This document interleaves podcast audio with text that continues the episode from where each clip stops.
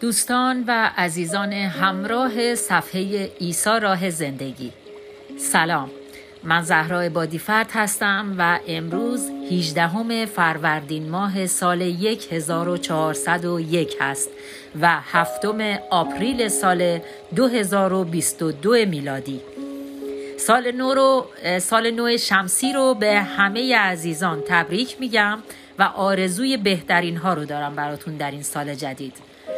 با هم ادامه نامه پولس رسول رو می‌خونیم به رومیان و گوش جان می سپاریم به کلام خداوند. نامه رومیان باب سیزدهم وظیفه مسیحیان نسبت به دولت. مطیع دولت و قوانین آن باشید زیرا آن را خدا برقرار کرده است. در تمام نقاط جهان همه دولت ها را خدا بر سر قدرت آورده است. پس هر که از قوانین کشور سرپیچی کند در واقع از خدا نااطاعتی کرده است و البته مجازات خواهد شد. آنانی که اعمالشان درست است از مأموران دولت حراسی ندارند. اما افرادی خطاکار اما افراد خطاکار و نادرست همیشه از آنان میترسند. پس اگر می‌خواهی در ترس و دلهوره به سر نبری قوانین را اطاعت کن و آسوده باش. معمور دولت از جانب خدا وظیفه دارد به تو کمک کند. اما اگر کار خلافی انجام دهی از او بترس زیرا تو را مجازات خواهد کرد. خدا او را مقرر کرده تا کسانی را که خلاف می کنند مجازات کنند. پس به دو دلیل باید مطیع قانون باشی. اول برای اینکه مجازات نشوی و دوم برای اینکه میدانی اطاعت وظیفه توست. به همین دو دلیل نیز باید مالیات هایتان را بپردازید تا حقوق کارکنان دولت تامین شود و بتوانند به انجام کار خدا یعنی خدمت به شما ادامه دهند. حق هر کس را به او ادا کنید. مالیات ها را از روی میل بپردازید. از افراد مافوق خود اطاعت نمایید و به آنانی که سزاوار احترامند احترام کنید. وظیفه مسیحیان نسبت به مردم. تمام بدهی های خود را بپردازید تا به کسی مدیون نباشید. فقط خود را مدیون بدانید که مردم را محبت کنید. هرگز از محبت نمودن باز نایستید زیرا با محبت کردن به دیگران در واقع از احکام الهی اطاعت کرده اید و خواست خدا را به جا آورده اید. اگر همسایه و هم نوع خود را به همان اندازه دوست بدارید که خدا را دوست می‌دارید هرگز راضی نخواهید شد که به او صدمه بزنید یا فریبش بدهید. یا او را به قتل برسانید و یا مالش را بدزدید و هرگز به زن و به اموال او چشم طمع نخواهید دوخت خلاصه هیچ یک از کارهایی را که خدا در ده فرمان من کرده است انجام نخواهید داد بنابراین ده فرمان در این فرمان خلاصه می شود که همسایه خود را دوست بدار به همان اندازه که خود را دوست می داری.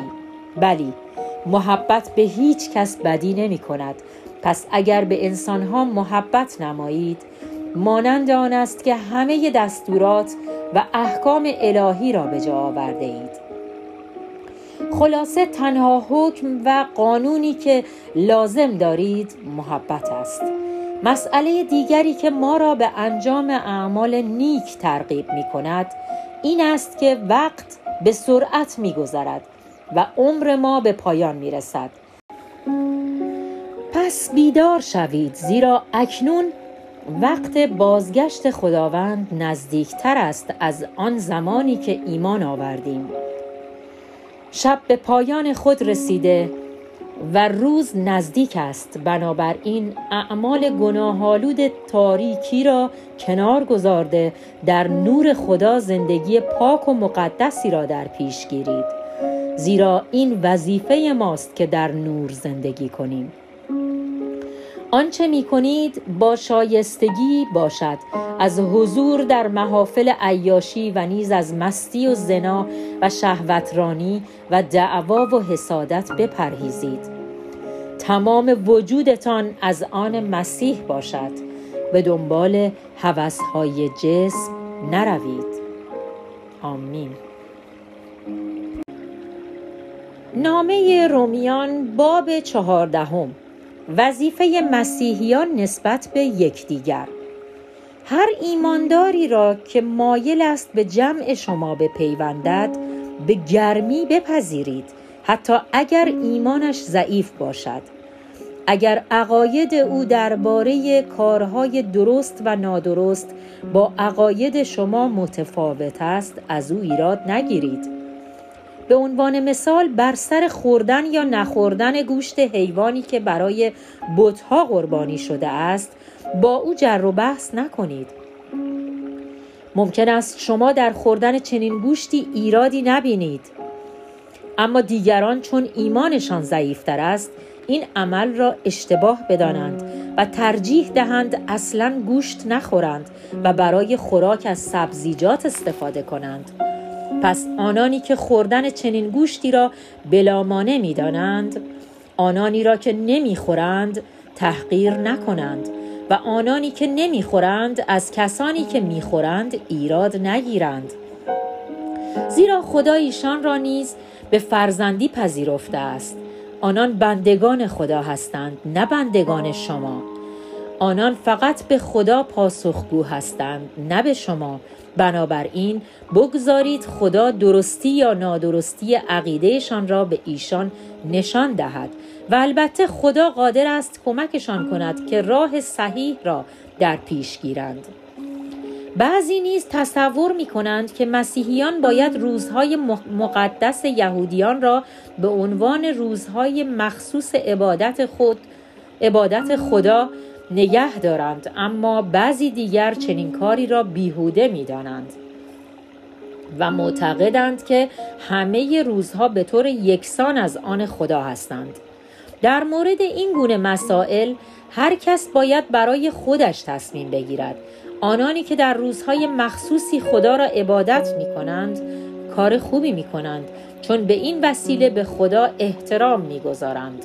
آنانی هم که فرقی بین روزهای خدا قائل نمی شوند کار خوبی می کنند چون کارشان برای خوشنودی خداوند است همین امر در مورد خوردن یا نخوردن گوشت قربانی قربانی بتها نیز صادق است چون کسانی که می‌خورند و چه کسانی که نمی‌خورند قصدشان خوشنود ساختن خداوند است و برای کاری که می کنند خدا را سپاس می گویند. به هر حال نباید فراموش کنیم که ما صاحب اختیار خود نیستیم و نمی توانیم هر طور که می خواهیم زندگی کنیم و یا هر طور که می خواهیم بمیریم. چه در زندگی و چه در مرگ ما از خداوند پیروی می کنیم و متعلق به او هستیم. مسیح نیز به همین منظور مرد و زنده شد تا بتوانیم تا بتواند هم در طول زندگی و هم در زمان مرگمان خداوند و صاحب اختیار ما باشد. بنابراین شما به هیچ وجه حق ندارید از برادر خود ایراد بگیرید و یا با نظر تحقیر به او نگاه کنید. به یاد داشته باشید که هر یک از ما باید به تنهایی در مقابل تخت داوری خدا بایستیم تا او ما را داوری کند. زیرا خداوند در کتاب آسمانی فرموده است به حیات خود قسم که تمام مردم در مقابل من زانو زده به زبان خود مرا ستایش خواهند کرد. بلی هر یک از ما باید به خدا حساب پس بدهیم. پس بهتر است از یکدیگر ایراد نگیرید. در عوض بکوشید رفتارتان به گونه ای باشد که برادر مسیحیتان آن را گناه به حساب نیاورد. در غیر این صورت ممکن است ایمانش سست گردد. من خود به سبب اختیاری که عیسی خداوند به من داده است یقین دارم که خوردن گوشت قربانی بتها به خودی خود اشکالی ندارد. اما اگر کسی این کار را نادرست و گناه میپندارد نباید چنین گوشتی را بخورد. زیرا در این صورت مرتکب گناه شده است. همچنین اگر می بینید که آنچه می خورید موجب آزردگی وجدان برادرتان می شود باید از این کار دست بکشید. در غیر این صورت بر اساس محبت رفتار نمی کنید اجازه ندهید خوردن شما باعث از بین رفتن ایمان کسی شود که مسیح در راه او جانش را فدا کرد. پس کاری نکنید که برای آن از شما ایراد بگیرند. حتی اگر آن کار به نظر خودتان درست باشد. چون ملکوت خدا که هدف زندگی ما مسیحیان است خوردن و نوشیدن نیست بلکه بهرهمند شدن از نیکی و آرامش و شادی است که روح القدس عطا می‌فرماید. اگر در خدمت به مسیح این اصول را رعایت کنید گذشته از اینکه خدا را خوشنود می سازید باعث آزردگی کسی نیز نمی شوید. پس هدف شما باید پس هدف شما این باشد که با سایر ایمانداران در صلح و صفا به سر ببرید تا باعث تقویت ایمانشان گردید برای یک تکه گوشت کار خدا را خراب نکنید باز تکرار می کنم اشکالی در گوشت وجود ندارد اما اگر خوردن آن باعث لغزش و سستی ایمان کسی شود طبیعتا این عمل گناه به حساب به حساب می آید کار درست این است که از خوردن گوشت یا نوشیدن شراب و یا هر کار دیگری که باعث آزردگی و لغزش دیگران می شود پرهیز کنید. اگر معتقدید که کارتان حتی از نظر خدا اشکالی ندارد آن را نزد خود انجام دهید. اما از انجام آن در حضور کسانی که از آن میرنجند اجتناب نمایید. خوشا به حال کسی که به هنگام انجام دادن آنچه که درست میپندارد خود را محکوم و سرزنش نکند. اما کسی که وجدانش از آنچه می کند ناراحت است به هیچ وجه نباید به آن کار دست بزند چون در این صورت مرتکب گناه شده است. زیرا وجدانش آن کار را گناه می داند. پس اگر قصد انجام کاری را دارید که آن را گناه می پندارید آن را انجام ندهید. زیرا کاری که با وجدان, وجدان ناراحت انجام شود گناه است. آمین.